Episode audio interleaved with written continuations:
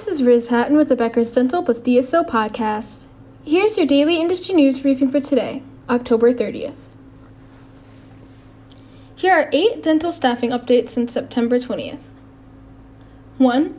The U.S. is projected to be short 36,517 dental professionals by 2031, according to a September 29th report from McKinsey & Co. 2.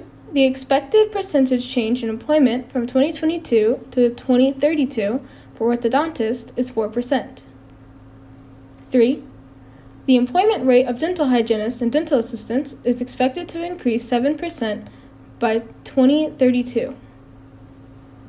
4. The shortage of dental assistants and dental hygienists is causing some practices in Minnesota to cut their hours. 5. Dentists in Multnomah County, Oregon, voted to authorize a strike.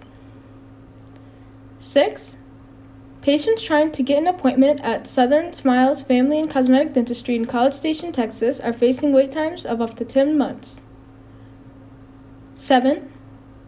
Dentists in public health settings are recruiting staff more heavily than general practice dentists, according to a poll from the American Dental Association's Health Policy Institute. 8. Senator Dr. Roger Marshall and Senator Bernie Sanders collaborated to create the bipartisan Primary Care and Health Workforce Act to address the shortage of healthcare workers.